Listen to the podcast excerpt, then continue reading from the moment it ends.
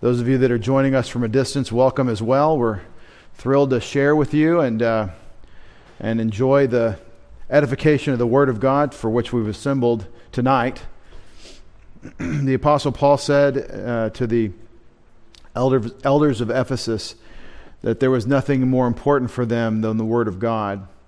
He commended them to God and to the Word of His grace, which was able to edify or build them up and able to give them the inheritance among all those who are being sanctified.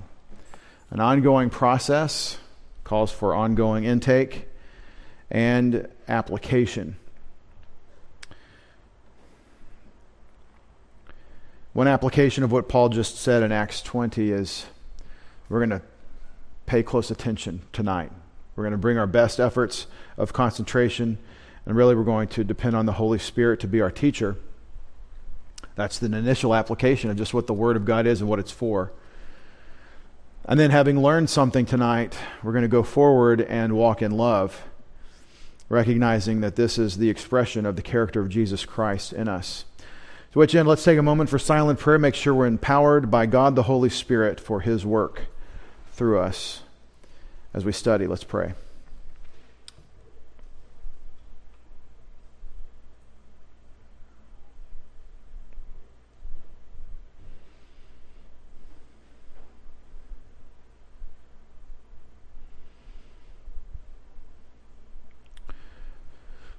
Our Father, we thank you for the clear record of Scripture from beginning to end that shows that we are part of the problem, that you have brought the solution through your Son, and that by your grace we can become part of your beautiful solution.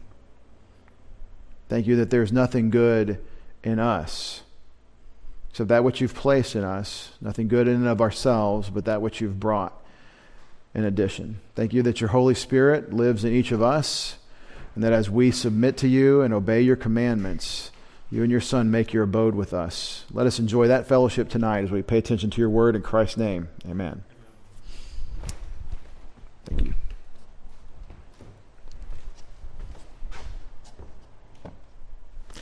Well, we're studying the Christian spiritual life, and we're kind of in, in a closed down mode. We're looking at the different ways the New Testament talks about the specific features of the Christian life, and um, we're putting things together perhaps that aren't often considered to be together. For example, when we first started this study um, uh, back in the, the wintertime, we were talking about things like uh, um, fruit production, Christian performance, doing that which pleases God.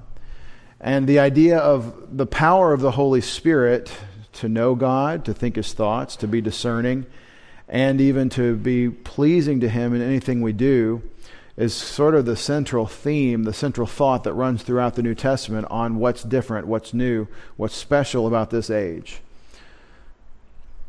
A big part of my understanding of the New Testament on the spiritual life and indeed with spiritual gifts for the church age believer um, is that um, in Matthew 7, sorry, John chapter 7, the Lord Jesus said that there would be this effect of the Holy Spirit on his hearers, but it was a future effect. And, in, and remember, and this is in John 7 39, the apostle editorializes Jesus. He, he explains what Jesus meant about streams of living water. This was a reference to the Holy Spirit, who was not yet given because he was um, not yet glorified because Jesus was not yet glorified. We have to acknowledge something different happened after Jesus' resurrection and ascension. Something new and special has taken place. And that's really what we're celebrating when we get together and study the Word together. Through this little study of the Christian spiritual life, we've talked about the vital connection between the indwelling Spirit in us and the Word of God that He inspired in the apostles and prophets. Prophets of the Old Testament, apostles and prophets of the New Testament, what the Word of God is and how He uses it. And I believe, just so we understand definitions before we get into these functional things like spiritual gifts, the filling of the Holy Spirit is nothing less and nothing different from, in this age, the work of the indwelling Spirit who's always in you until forever, who's always in you, the work of the indwelling Spirit to use the Word, I'm talking about the Scriptures, that you've taken in, that you are taking in, that you've meditated on, that He's illuminated to you. And he, he uses that content of thought that he inspired to characterize your thoughts so that you're thinking and acting as God wants you to think and act. It's the actualization of the spiritual thought life by the power of the personal indwelling third person of the Holy of God, the, the Holy Spirit in you. And so it's not really a secondary stream of revelation. It's not like, well, I just the Holy Spirit's filling me so I get ideas as much as it's the Holy Spirit filling me is causing me to be saturated with the scriptures that I've, I'm taking in, that I'm breathing in, so that I'm exhaling the wisdom of the thinking of God. And it's so much different than just saying, read your Bible and pray. It's so much more. It's so much more dynamic. It is truly a supernatural work of God where you think God's thoughts and they're your thoughts, but it's because you're saturated with His Word. And I've said many times, just as this is kind of a summary opener, but the, the hardest thing in the world, even harder than Greek exegesis, to know specifically and explicitly what's being said, what's being communicated in this or that narrative feature of Scripture, much harder than interpreting a passage of Scripture and knowing exactly what the author intends by what he says, which is our goal is the ability to look at the specific details of my life or your life and know how that meaning is to be lived out in this instance. It's a challenge that is so very difficult because of all the many different experiences every one of us has all the time. It's kind of like trying to type with a Chinese typewriter. You know, the, the Chinese alphabet is huge, and so the, the, the, the traditional typewriter is, takes up a whole wall I'm told. I hadn't I haven't typed on it. But uh, you know, it's there's so many different possible things that you're going to encounter in life. And a lot of them are bigger than you, and a lot of them will break you, and they're they're designed to without the power of God working in you. And you have people in your midst all the time dealing with soul crushing hurt, soul crushing pressures from the, the wickedness of others the consequences of wicked choices they have made, from the various troubles of this life. I mean, I truly believe that Satan's world system is a, is a sausage grinder, it's a meat grinder that is perfectly designed for little children. It is taking the little souls of children and trying to grind them into useless, thoughtless, undiscerning automatons that just spout the party line. Just put them through the machine, and they just say what, whatever, whatever godless thing is, is the party line of the day. And Satan's smarter than we are, and his system's uh, integrated at all levels. And what I'm communicating, I'm trying to communicate here, is the vital need for a supernatural way of life. We are in an intensified phase of God's work in this war that has raged since the Garden of Eden, this war of ideas and actions. And we need the power of God, the Holy Spirit, every moment of every day to equip us and enable us to do everything that God wants. And the special enablement now that we're talking about, the power of God to do what He wants, of spiritual gifts is before us. I believe there are three key passages in the New Testament on the concept, the topic of spiritual gifts. Three key passages about the, the, the, concept of spiritual gifts. And the first one that I talk about usually is in 1 Corinthians chapters 12 through 14. And I believe this provides you the rationale about their importance. And there's a special way to think about spiritual gifts. All of them, even though the ones he's talking about in 1 Corinthians 12 have already passed on. Paul in the first century is talking about the revelatory gifts in 1 Corinthians 12 and the misuse of non edifying revelatory gift of tongues in Corinth in specific. And that's chapters 12 through 14. And up front, I want to say that the direct application to these things about whether we permit tongues or not would mean that the Lord was still doing that today. And I don't think He is. But if we were to receive the gift of tongues, what that would be biblically is someone speaking a language they don't know, and what they were doing in speaking was praising God. And what they would be providing, according to chapter 14, is a sign. A sign, I think. Okay, you ready to go downstairs? A sign to Israel that there's something happening, that the Gentiles are speaking of their God in the foreign languages that they don't know. And Babel is being undone. And there's a sign that's happening, but it's not an edifying thing that's taking place there, according to chapter 14. When you talk about the rationale, though, even though I believe the gifts that he's described are revelatory, I'm benefiting from them, I'm getting the, the prophetic word that Paul was gifted to give that he wrote in 1 Corinthians 12. I think that's what he's talking about there is still an application of the thought process he's taken the Corinthians through that we really need, and it's a good place to start. The rationale basically is this everybody in the body of Christ has the same set of responsibilities called the Great Commission. In that Great Commission of the mission of the church, the body of Christ, is a code Jesus calls a new commandment. And that code encompasses every thought and action we have toward all people, one another and to all. And it is to love one another as Christ loved us. We begin within the body of Christ and present Christ from a context of true Christian love. That watchword, that mission that Jesus gave his church, with that law that he put in the scriptures and repeated through all his apostles, that we would love one another to that impossibly high, Holy Spirit given, equipped standard of as Christ loved that is the responsibility of every believer. And in Corinth, you have some with the spiritual gift of foreign languages who think that they are better and higher in the spiritual totem pole because they can speak foreign languages in this gifted way, this first century gift. And they are not doing what every believer is responsible for, and they're using the gift in a wrong way. That's, that's what's going on.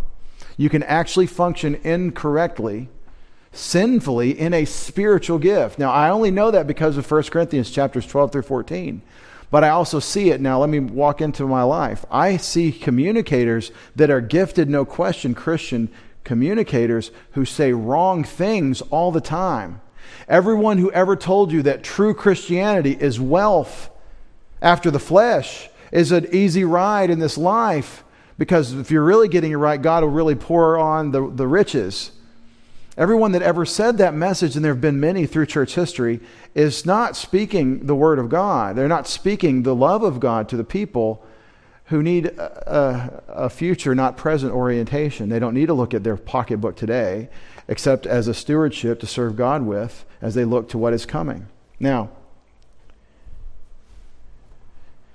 you can function incorrectly in your spiritual gift in Corinth, and you have to be trained to do it correctly. And that's the whole discussion on tongues. But even and much more important than the individual giftedness that any believer might have, whether it's a foot or a hand or an eye, love. Love is everything. It's so important that in chapter 13, verses 1 through 3, he says, If I have a spiritual gift, but I don't have love, then my spiritual gift is wasted. Which leads me to think this. Here's my big picture on spiritual gifts in the Christian life. Based on the fact that 1 Corinthians 13, let, let me just read it. If I speak with the tongues of men and of angels, but do not have love, I've become a noisy gong or a clanging cymbal.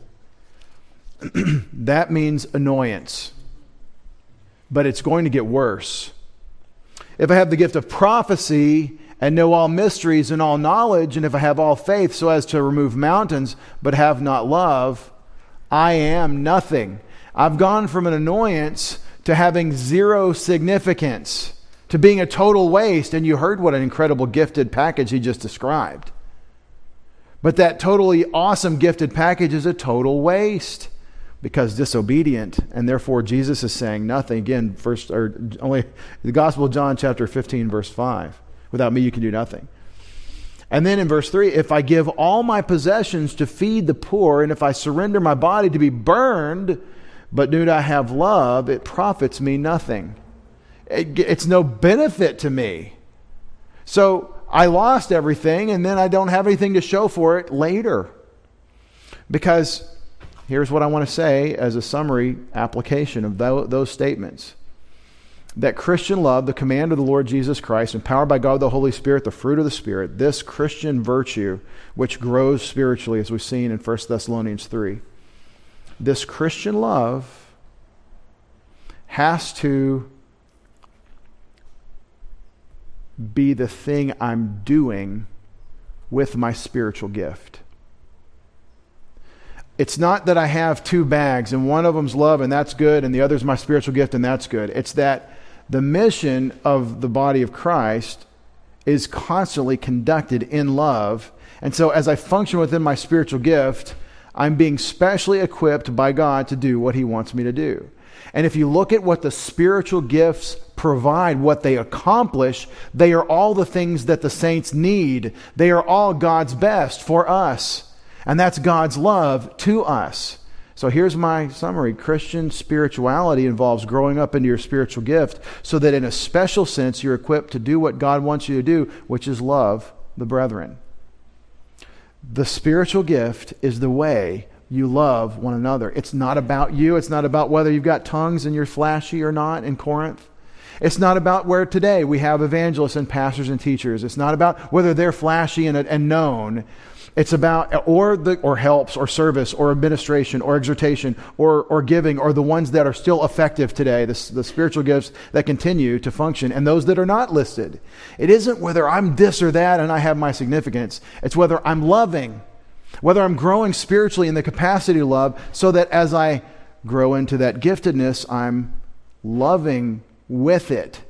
I'm not selfish. I'm not self glorifying. I'm not self aggrandizing. I am giving and I am loving through this special capacity. I think that's the big picture rationale we walk away from 1 Corinthians 12 through 14 with. And that's why the long discussion, the chapter in the middle of the gifts chapters on love, chapter 13, is all about a description of love. Ephesians chapter 4, verses 1 through 16, is, I believe, definitive instruction on the uniqueness as a summary of Christian spiritual gifts. The uniqueness in this age of Christian spiritual gifts. Let me explain what I mean. There is the spiritual gift in this age of prophet, prophecy, someone capable of giving forth special divine revelation directly. It's the church age prophet. Again, I think it's a revelatory gift that ceased in the first century. I, in, in, other words, nobody's ever written a book that I think we absolutely have to preach, like we have to preach 66 books of the Bible. I'm saying that that's what I mean by a prophet Matthew, Mark, Luke. Mark and Luke are definitely not apostles, but they're prophets.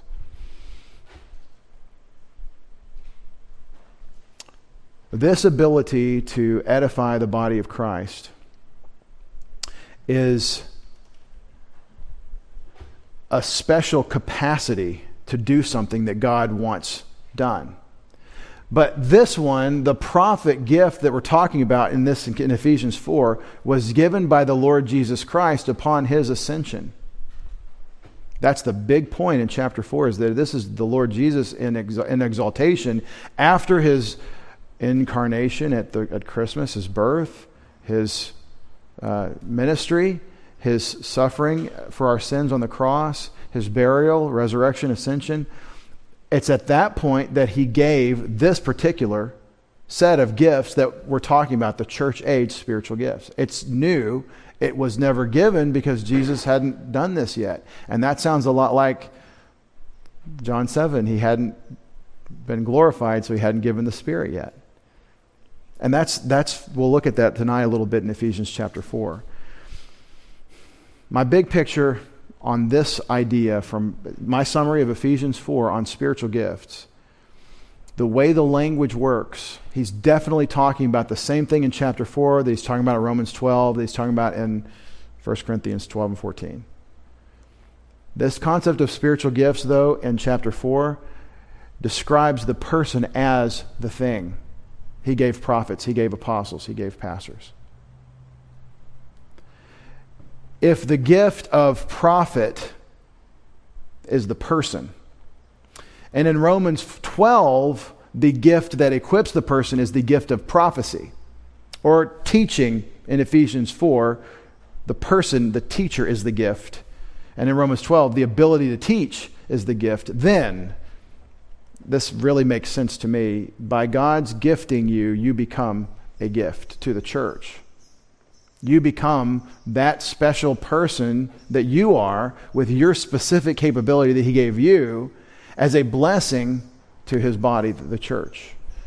And if you want to look at yourself through the lens of the scriptures and see who you really are, look at the mirror of the Bible to tell you who you are. First of all, let's get rid of all our vainglory and all our pride about ourselves. And after all, it's just me. I'm, it's good for you. L- lucky for you, I showed up. Let's get rid of all the arrogance and all the, all the pride about ourselves and be laid naked before God and then recognize all that He has done for us, all that He has made of us by His grace alone and not at all because of our works, by His sovereign choice to make us what He wants to make us, with nothing in ourselves.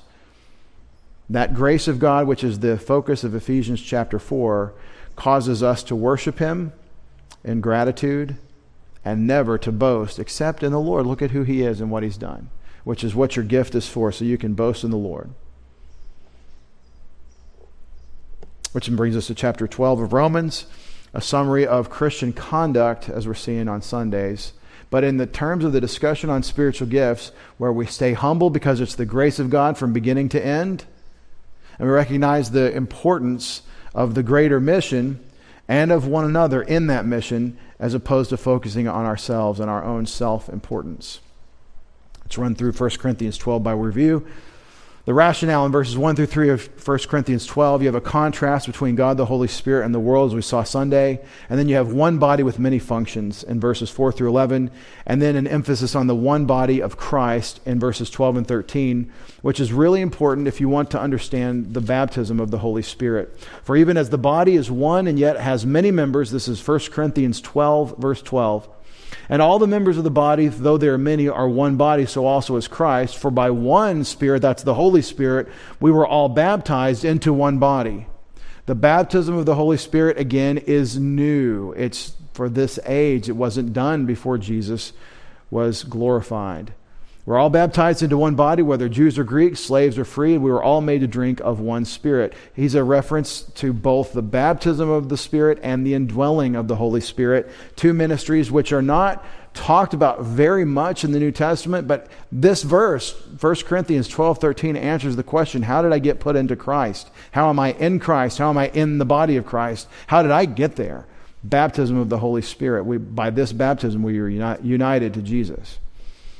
And it is not water. The water is the representation, it is the portrait. Much like communion is not, it's not about the bread and the cup, it's about what they represent.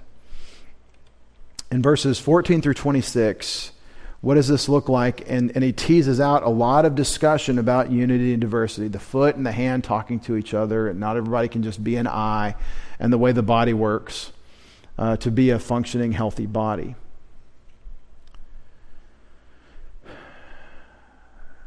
We talk in our culture a lot about unity and diversity. Our diversity is our strength. And I guess what that's supposed to mean is that everyone speak whatever language you want, whatever you came from, speak the language from where you're where you're born, and that'll be strong for us. Well, it's not. It doesn't make any kind of strength to be at odds. But see, what we're talking about here is everyone has a different role. Everybody has a different function because of everyone's different designation by God's design. And what we, we have to do is embrace those differences.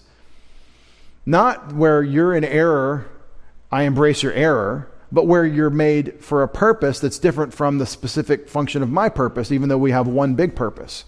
That idea. And so unity is emphasized as we embrace the diverse things God is doing in the body of Christ.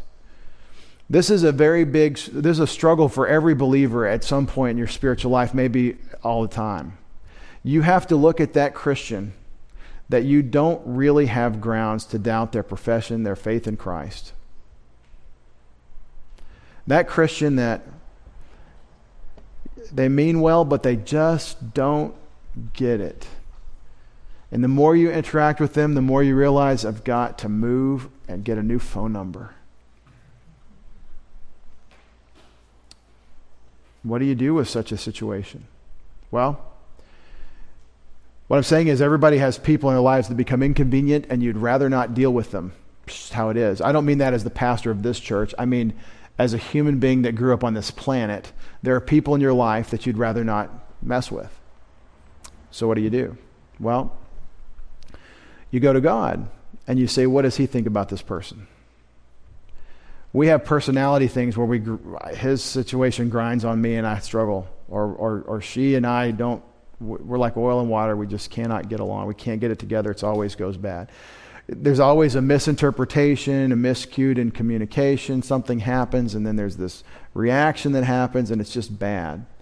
Well, I didn't say go to the person and try to sort it out. I said go to God and figure this out this person that, for whatever reason, from God's eternal purposes, is uh, not possible for you to really enjoy fellowship with because of the breakdown in communications and so forth, that person has eternal life, the indwelling Holy Spirit, a spiritual gift into which they're supposed to be growing up and functioning, and that's not guaranteed, but they're supposed to.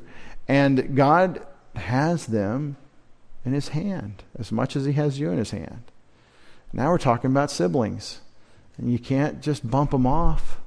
They're the family. You have to deal. And that's the way you think about it. Who is this person in Christ? And um, so when you're struggling with those kinds of issues, go to 1 Corinthians chapter 12. And remember that the person that you're just, why can't they just not be part of my life? Remember, they have a spiritual gift sovereignly bestowed by God with a purpose for their lives. And if they're believers in Christ, they're those for whom God is working all things together for good, along with you. And you're like, okay, I don't have to be in the same kayak, but okay, you know, fine. And, and maybe that's where it has to be. Sometimes it is where it has to be. We read about that in the scriptures. There are separations between Christians that become necessary because of choices that some make. Nevertheless, the implications here are huge that we always look for that unity and embrace the fact of the diversity of what God is doing in the other person's life. This is where you can rest. You don't have to be the other person's father, heavenly father. You don't have to be in charge of what God gave them and wants them to do. You're not their judge. You're not their caretaker. You're not you're not. You're your brother's keeper in the sense that you're a sibling but you're not their heavenly father, and that's a place to rest. That's one application. But the point is that God's working in every believer's life. He has a call in every believer's life, and He doesn't throw us away. He's got a beautiful mosaic He's weaving together, and we need to get an artist's appetite to appreciate what He's doing. It takes the eyes of faith. It takes me constantly going back to Him and saying, I know you're doing something in this situation. In verses 27 through 31, Paul emphasizes the need to go after the edifying gifts and he puts them in order. He ranks them. The closer you get to special revelation from God, the higher rank, so apostle, prophet, down to teacher. And then those who arrange for the teaching, gifts and uh, miracles and gifts of healings testifying to the teaching. In verse 28, helps, administrations, tongues as the last one. And then he describes that you really want, earnestly desire the greater gifts. This doesn't mean I believe that you want God to give you the greater gift, except that in the body you want to see it expressed. I want to see prophets come and prophesy there in the first century. We want to see teaching of the word go forth. We want people to be edified. And this is a great theme through the whole three chapters is go after edification, go after the teaching, have your mind renovated through the teaching of the word so that you're able to, you know, Romans 12 to be what God wants you to be. He's going to take that thought all the way through. And that's why the tongues people that think they're better because they're speaking in tongues or there's a there's a faction that says, "Ooh, these guys are tongues. That's special." That's nonsense. They're special like everyone eh, because we're in Christ and we have a gift from him. And um, and so go after the edification gifts. But before I'm going to talk about that, which is chapter 14, Paul says there is a more excellent way. And that's this parenthesis. He does a parenthesis in the middle of the discussion on spiritual gifts and the need to seek and recognize the unity and embrace the diversity of God's work in everyone, everyone's life. And he takes us into this discussion of love. And we have in verses 1 through 3, as we've seen, our ethic love must drive the function of the gifts. Love drives the function of these gifts. So if I'm if I've got tongues, uh, which has had a function in the first century, and I don't have love, then I'm just noise. I'm just annoying. Which means that you've got to have this, this hand in glove relationship between love and the function of the gift. In verses 4 through 7, you have a description of Christian love, a description of Christian love. Some have said this is the definition of love. I don't think it defines it, I think it describes it, as I've said many times.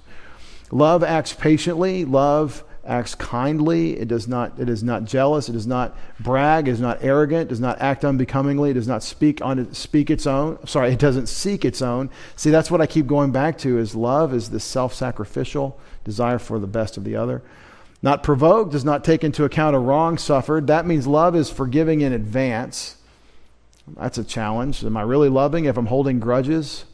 No. Am I really loving if I'm bitter? No. No, I'm not. I'm holding that wrong suffered, and that's a, that's a thing between me and the Lord if I'm doing that.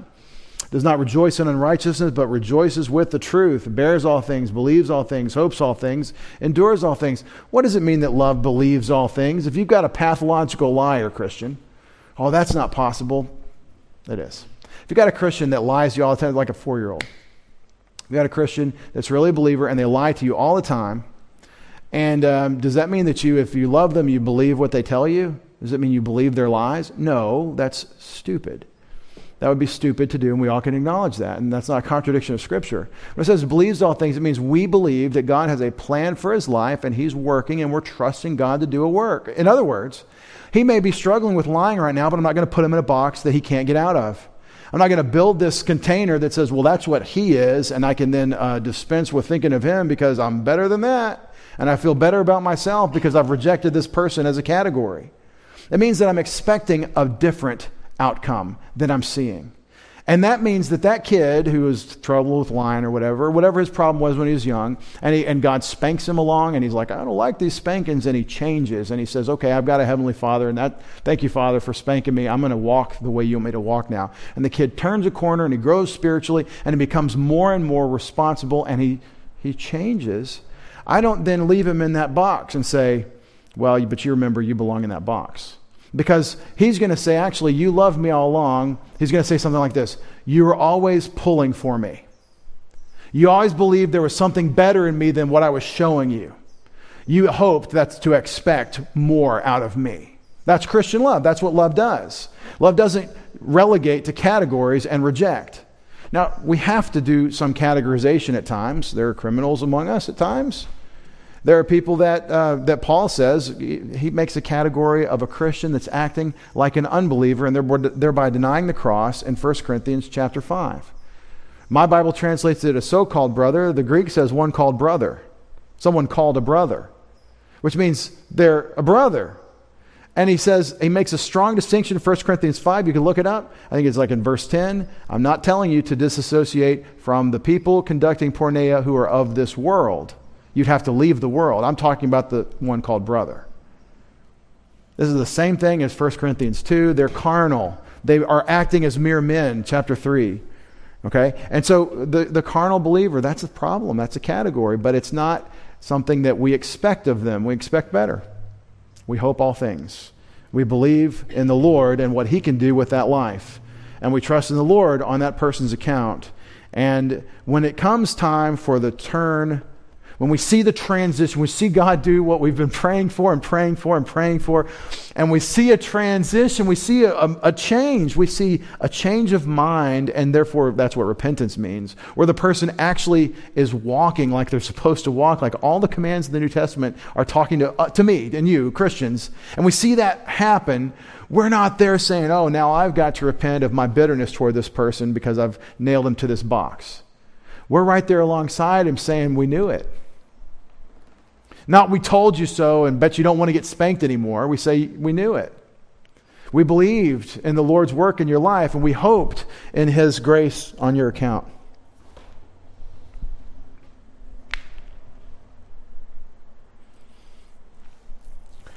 in verses 8 through 13, you have a picture of the, uh, the fact that, that faith and hope are temporary requirements because you don't see so you believe. You believe what you don't see. Seeing is not believing, seeing is seeing, and believing is believing what you don't see.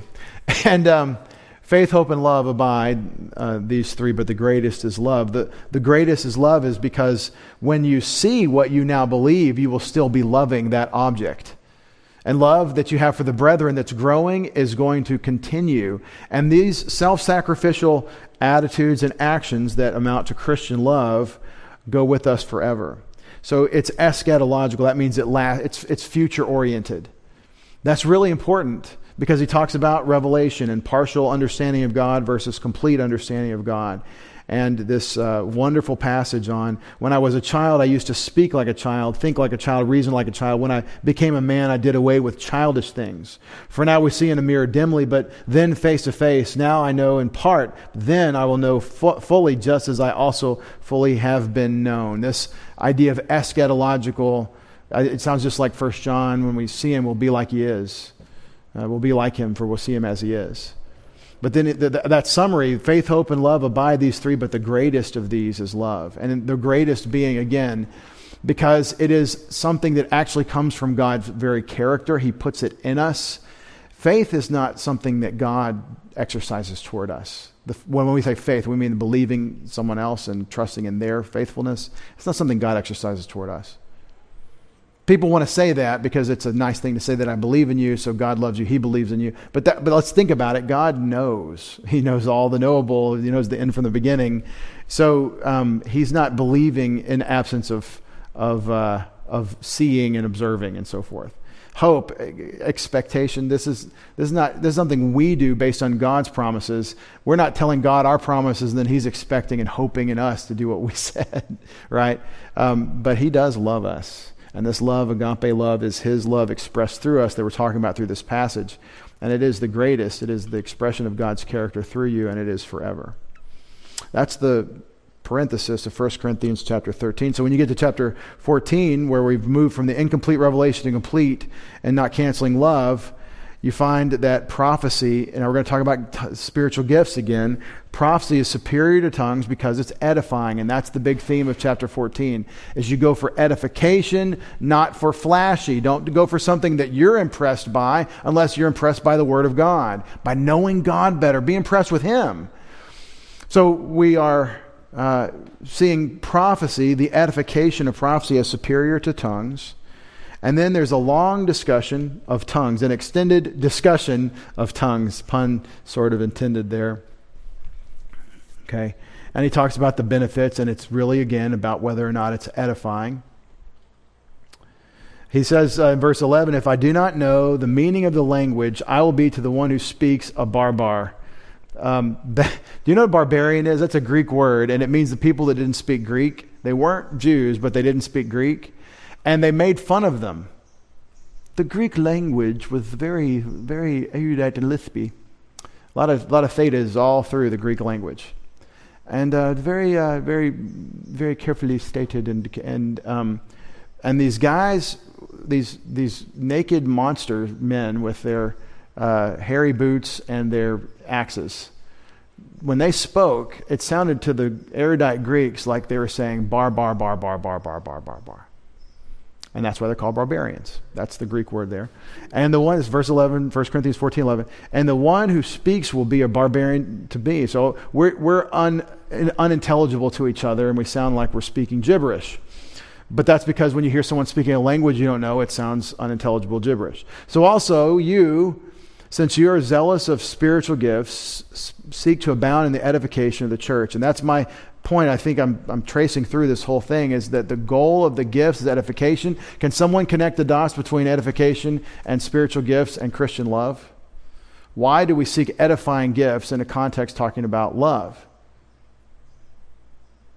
Because love is what someone needs. By whose account?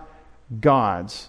And so, what I do if I'm God, what God does, forget that statement. What God does in loving us is He sends His Son to die for our sins because that's what we need. We need eternal life. And there's nothing else we really need if we don't have that. So, the eternal life or the lake of fire, the big need is eternal life. So, God loved us, John 3.16, by giving His Son for us so we could have eternal life. If that's what God's love looks like in its function, then can you see that we're seeking the expression of the edifying gifts because we love the saints and we want the saints to have what God wants them to have, which is Him, the edification of knowing Him. So the spiritual gifts are a special way we love others so that they grow spiritually to know God. Because it's all about love and it's, it's what they need. So someone once said, Are you just saying all we have to do is love? And, and my answer is I know it sounds like a one word kind of seems a little little simplistic summary, but it's kind of like the button on your iPhone. You know, it's everything. It does everything. Every aspect of your Christian walk is going to have an expression of love, motivating it, empowering it, directing it, explaining it. It's always going to be in that context. Wait, wait, wait. What if I'm praying? Is that loving? Well, let me ask you this. You love God? Is it an act of love to pray to Him, to praise Him, to tell Him thank you, to reflect on His grace back to Him? Of course. When you pray for me, do you understand that if you're praying for God to do what I need, that that's an act of love on my behalf? I mean, that's what you're spending your time doing? That's, yeah, lo- prayer is all about love. Everything we do, I'm, I'm contending, if we're going to get right, the power of the Spirit is going to be characterized by Christian love, and including whether or not we speak in tongues. Verse 13 through 19, the goal again is edification. So if you're speaking in tongues, pray for an interpretation. If I pray in a tongue, my spirit prays, but my mind is unfruitful. What's the outcome? What, what is the outcome then? I, will pray with the spirit and I'll pray with my mind also. So I'm going to seek edification because uh, there's a little bit of anthropology going on here about the distinction between the mind and the spirit. But the thinking part of me, the heart of man, is going to need to be involved for there to be edification, he says in verses 13 through 19.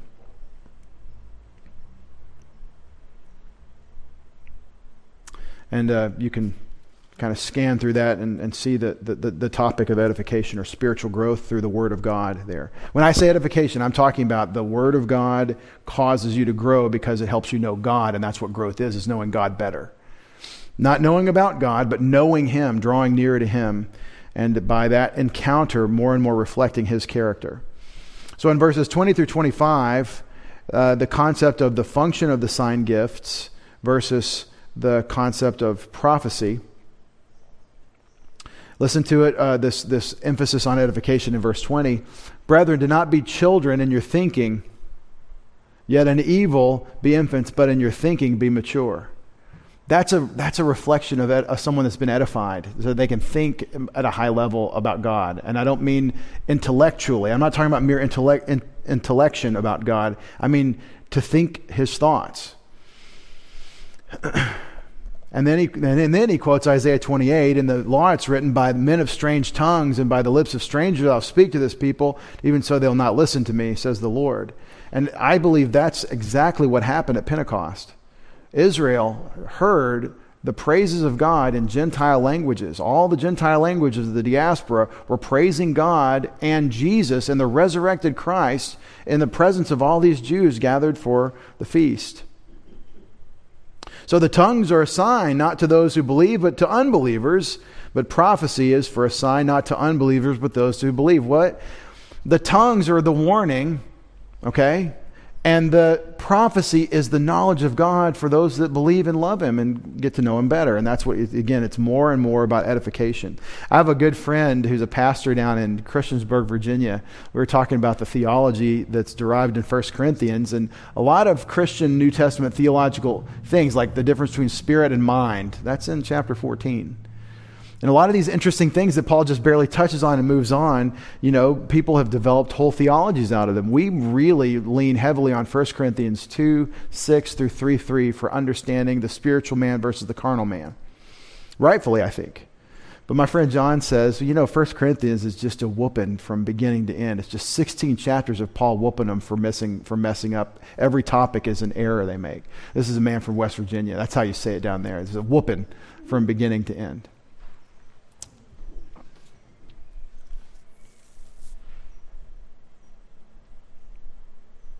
So when you get to verses 26 through 36, it's another time where he's going to say the whole conduct, everything is for edification. and I've even incorporated women be silent in church. That's a discussion about the need for edification as well. In verses 37 uh, through 40, you have the concept of apostolic communication. Therefore, I'm sorry, if anyone thinks he's a prophet or spiritual, let him recognize that the things which I write to you are the Lord's commandment. This is exactly what John says in 1 John 1 3. Our fellowship is with God, and we offer fellowship with you for what we're writing. So you're going to fellowship with us, the apostles, by what we say. This is what, this is what an apostle of Jesus Christ will say. He'll show his cards and say, This is the goods. You need to get it here. And if you've got a contrary idea and you're prophesying, you're wrong it's not apostolic, and that's the authority of apostleship. If anyone does not recognize this, he is not recognized. In context, he's talking about when you have, in the first century, a prophet in the church would show up. You have two or three guys that are ready to go share a prophecy, and, um, and we'll recognize them because we don't want to deny the gift of prophecy, prophetic utterance, um, as it functioned. But um, if he is going to speak against the apostolic teaching, then he is not recognized as a prophet.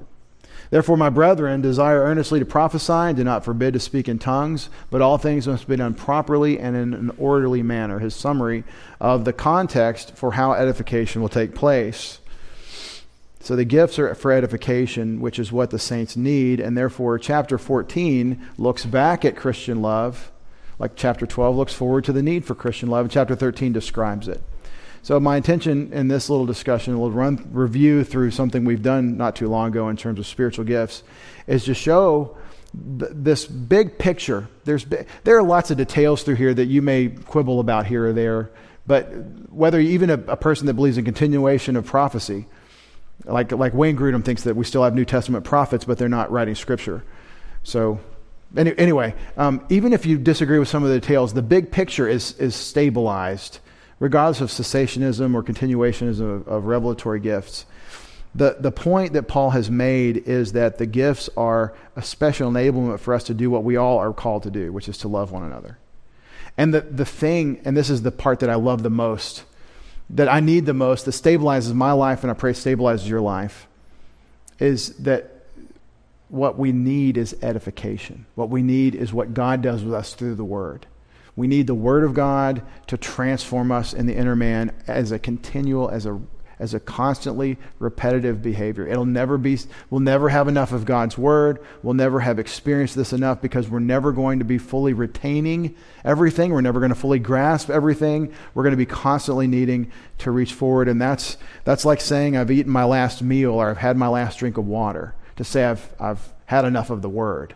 We'll never be able to say that because it's the fuel that enables us to do all that God wants us to do. In this case, to edify the saints. It's what the saints need. Which takes me, if you please, uh, just for the last few moments tonight, to Ephesians chapter 4. Ephesians chapter 4 is one of your other two passages on spiritual gifts in the New Testament. I believe it's definitive.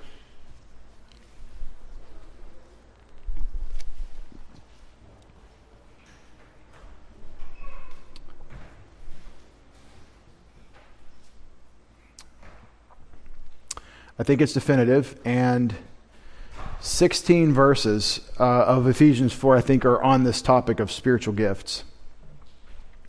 And if, as you look in verses 1 through 6, the first paragraph here, it's a Christian ethic of unity, a Christian ethic of unity that sounds a lot like what Paul did in 1 Corinthians 12 and 14, the unity uh, focus.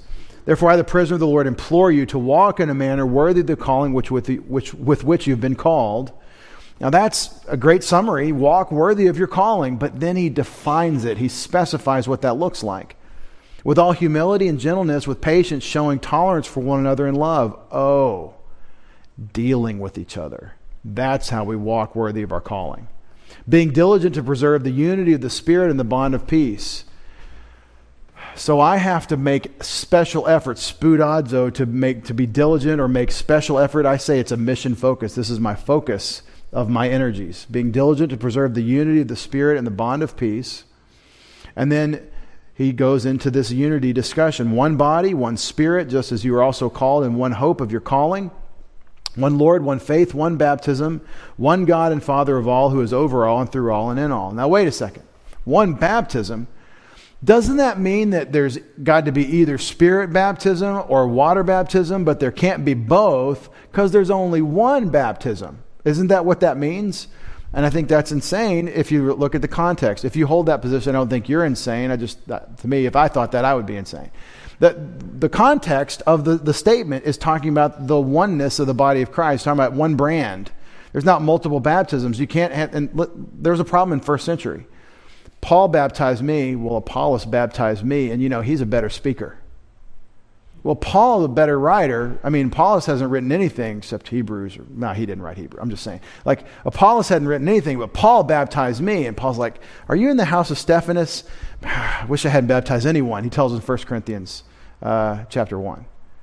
See, and so, so there aren't multiple baptisms. In fact, if you're baptized in the baptism of John and you're in Ephesus and Acts, then Paul's going to baptize you into the name of the Father, Son, and Spirit. He's going to give you Christian baptism.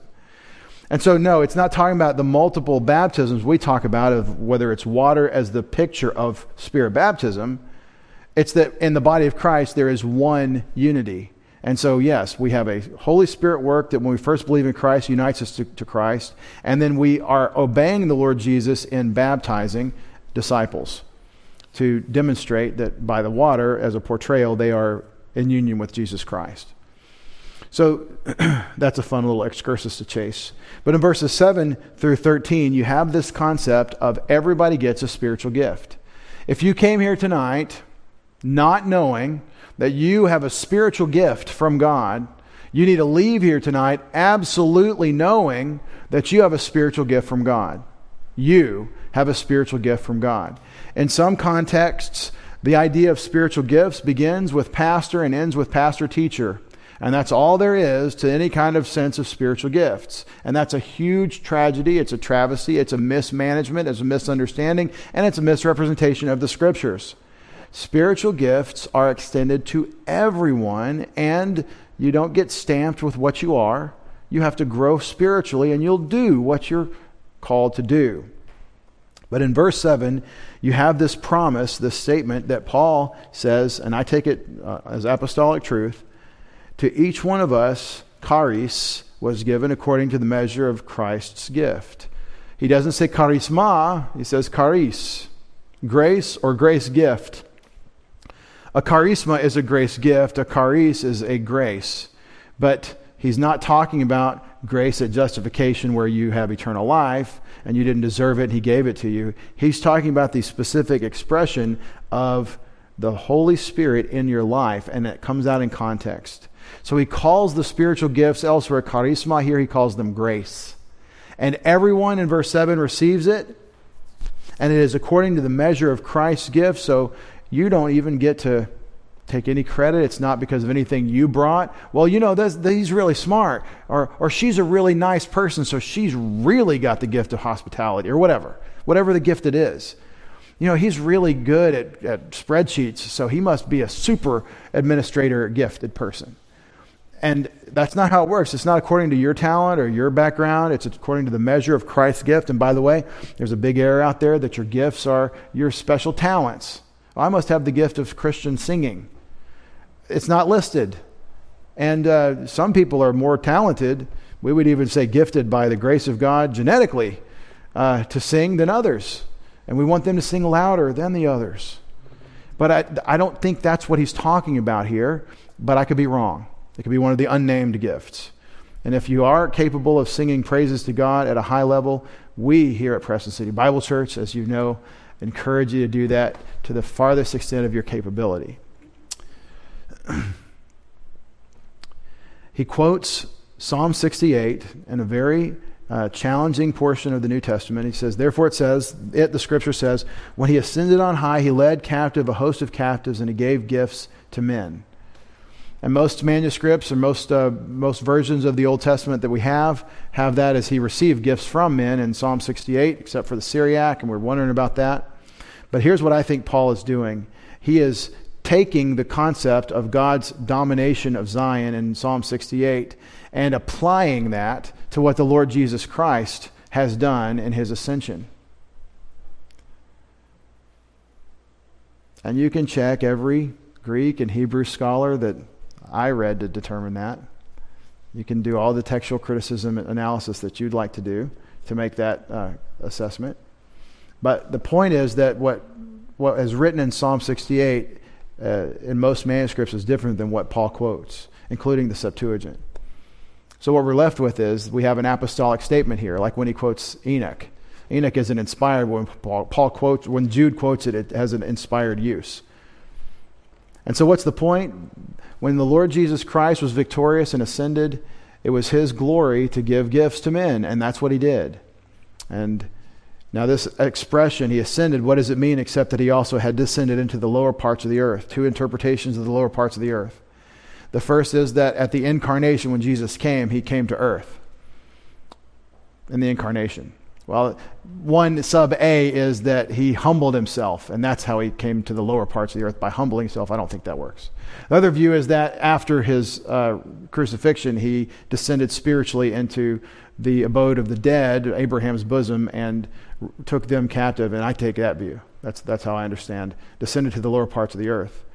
But regardless of how you take verse 9, verse 10 is what he's getting at. He who descended is himself also he who ascended far above all the heavens so that he might fill all things. And this is the ascension and glorification of Jesus Christ, the God man, now occupying a position of majesty and glory that no human being has ever or could ever attain. And so, verse 11, on that giving that we talked about in verse 7 and in verse 8 and now in verse 10, he gave some as apostles, some as prophets, some as evangelists, some as pastors and teachers. It doesn't say some there, it just says he gave the apostles, he gave the prophets, he gave the evangelists, he gave the pastors and teachers for the equipping of the saints, for the work of service, the building up of the body of Christ. Until we all attain to the unity of the faith, of the knowledge of the Son of God, to a mature man, to the measure of the stature which belongs to the fullness of Christ. It's some of the most poetic and complicated language. That's some of the best translation work on that passage out there in English translations and here in the New American Standard. And what it ultimately means, without tracing out the, the close syntactical details of that construction, is that God is going for spiritual maturity and He wants it for everyone, and that's why the spiritual gifts. Now, I have a friend, a dear friend in the Lord, who's a scholar far beyond my abilities, who will say that verse 11 does not refer to spiritual gifts. Pastor, teacher is not a spiritual gift. Evangelist is a spiritual gift. Apostle and prophet. And the problem I've got with that is Romans 12 lists prophet, lists teacher as spiritual gifts. So he doesn't like my analysis, but, um, but I do. When God gives you a gift, when you function in that gift, that makes you a gift to the church in the sense that God is gracing the church with that edification that you bring from the expression of your gift. Now, in verse 11, he does not list many of the spiritual gifts. In fact, very few of the ones in Romans 12 or 1 Corinthians 12. But what he is doing here is talking about edification, the communication gifts, which are the means, the channel through which we become edified by the Word of God. And there are many supporting things that have to happen for the function of those gifts, but he's explicitly talking about the mission that requires edification through the Word of God. The, the goal of this, the equipping of the saints, that's you for the work of service, to the building up of the body of Christ. Till when? Till we all are there, till everybody is to the standard of Jesus Christ in terms of maturity, to the measure of the stature which belongs to the fullness of Christ. As a result, in verses 14 through 16, spiritual maturity, not like babies, not tossed around by every wind of doctrine, by waves, and carried about by every wind of doctrine, by, by the trickery of men, by craftiness and deceitful, deceitful scheming. We're not captivated by false teaching, in other words. We're not mystified by uh, trickery, by sleight of hand, theological otherwise. But speaking the truth in love, right there, spiritual gifts, and now we're talking in love for the edification of the saints. Do you see this concept that's in all three spiritual gifts? Well, it'll be in chapter 12 when we get to it of Romans. But it's in all three passages about edification. The gifts are for edification because that's how we love one another.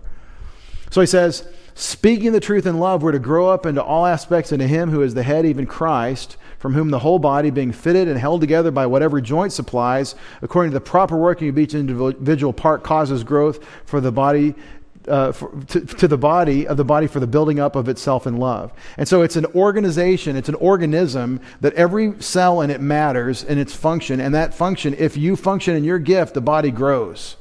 The body grows. The edification is the growth that he's talking about. Was he talking about numbers or is he talking about spiritual growth of the individual? You can only count me once. If I get up at every Billy Graham crusade and walk the aisle and they count me every time, that's inflating the numbers. I only count once as a believer. So is he talking about growth of more than one? So I, I brought another, and that's two, and then they brought five. And so is that what he means, or does he mean that I grow spiritually? And I think the answer is yes. The body grows by adding more cells, and the cells themselves grow. And that's evident in the passage. Both of those are being discussed. So, chapter 4 continues with the summary Christian walk in terms of conduct and attitude and, and avoidance of personal sin and not grieving the spirit, but we can't, or not quenching, no, it's grieving the spirit, but we can't, uh, we can't do that tonight. So, what have we seen? We've seen 1 Corinthians 12, 13, 14, where edification is the thing the Christians need because that's what God wants us to love us, love each other with, is with edification. That's love for you. The greatest thing you do is build each other up in the Word and cause that spiritual growth by the intake and application of the word. And that's what we're doing with each other. Now, that spiritual growth that is possible is specially equipped through the function of spiritual gifts. And that means that if we're all on mission loving, then we're all growing spiritually and we're all growing into the function of our gifts, which enable us to edify the body of Christ, which is that special expression of love. That's going on 1 Corinthians 12 through 14, and it's what you see in Ephesians chapter 4. So you have to talk about spiritual gifts if you're talking about the Christian spiritual life. It's the explicit, one of the explicit ways that God is using His Word in you as you grow spiritually. Our Father, we thank you for the uh, clarity when we look in summary. Sometimes it's so clear, the big, the big themes, and they're so repetitive and so helpful. Father, there are many questions we might ask um, that your, your scriptures address. We might have many differences of opinion about various points, but um, we know that you're going to show us the right way. You're going to bring correction where we need it. Uh, but Father, thank you so much that um, we do have the unity of the Spirit and the bond of peace, that this is our responsibility to protect, and as much as it depends on us, we're to be at peace with all men. Father, help it be so at Preston City Bible Church. If there's anyone here that's struggling with this unity factor, with this uh, embracing the differences, that you've encoded, that you've permitted, and um, yet remaining discerning so that we're not embracing sin, but just the recognition of the different things you're doing. Work in our hearts. Help us to uh, grow in our ability to love so that we're able to appreciate what you're doing in the lives of those around us. I pray in Jesus' name. Amen.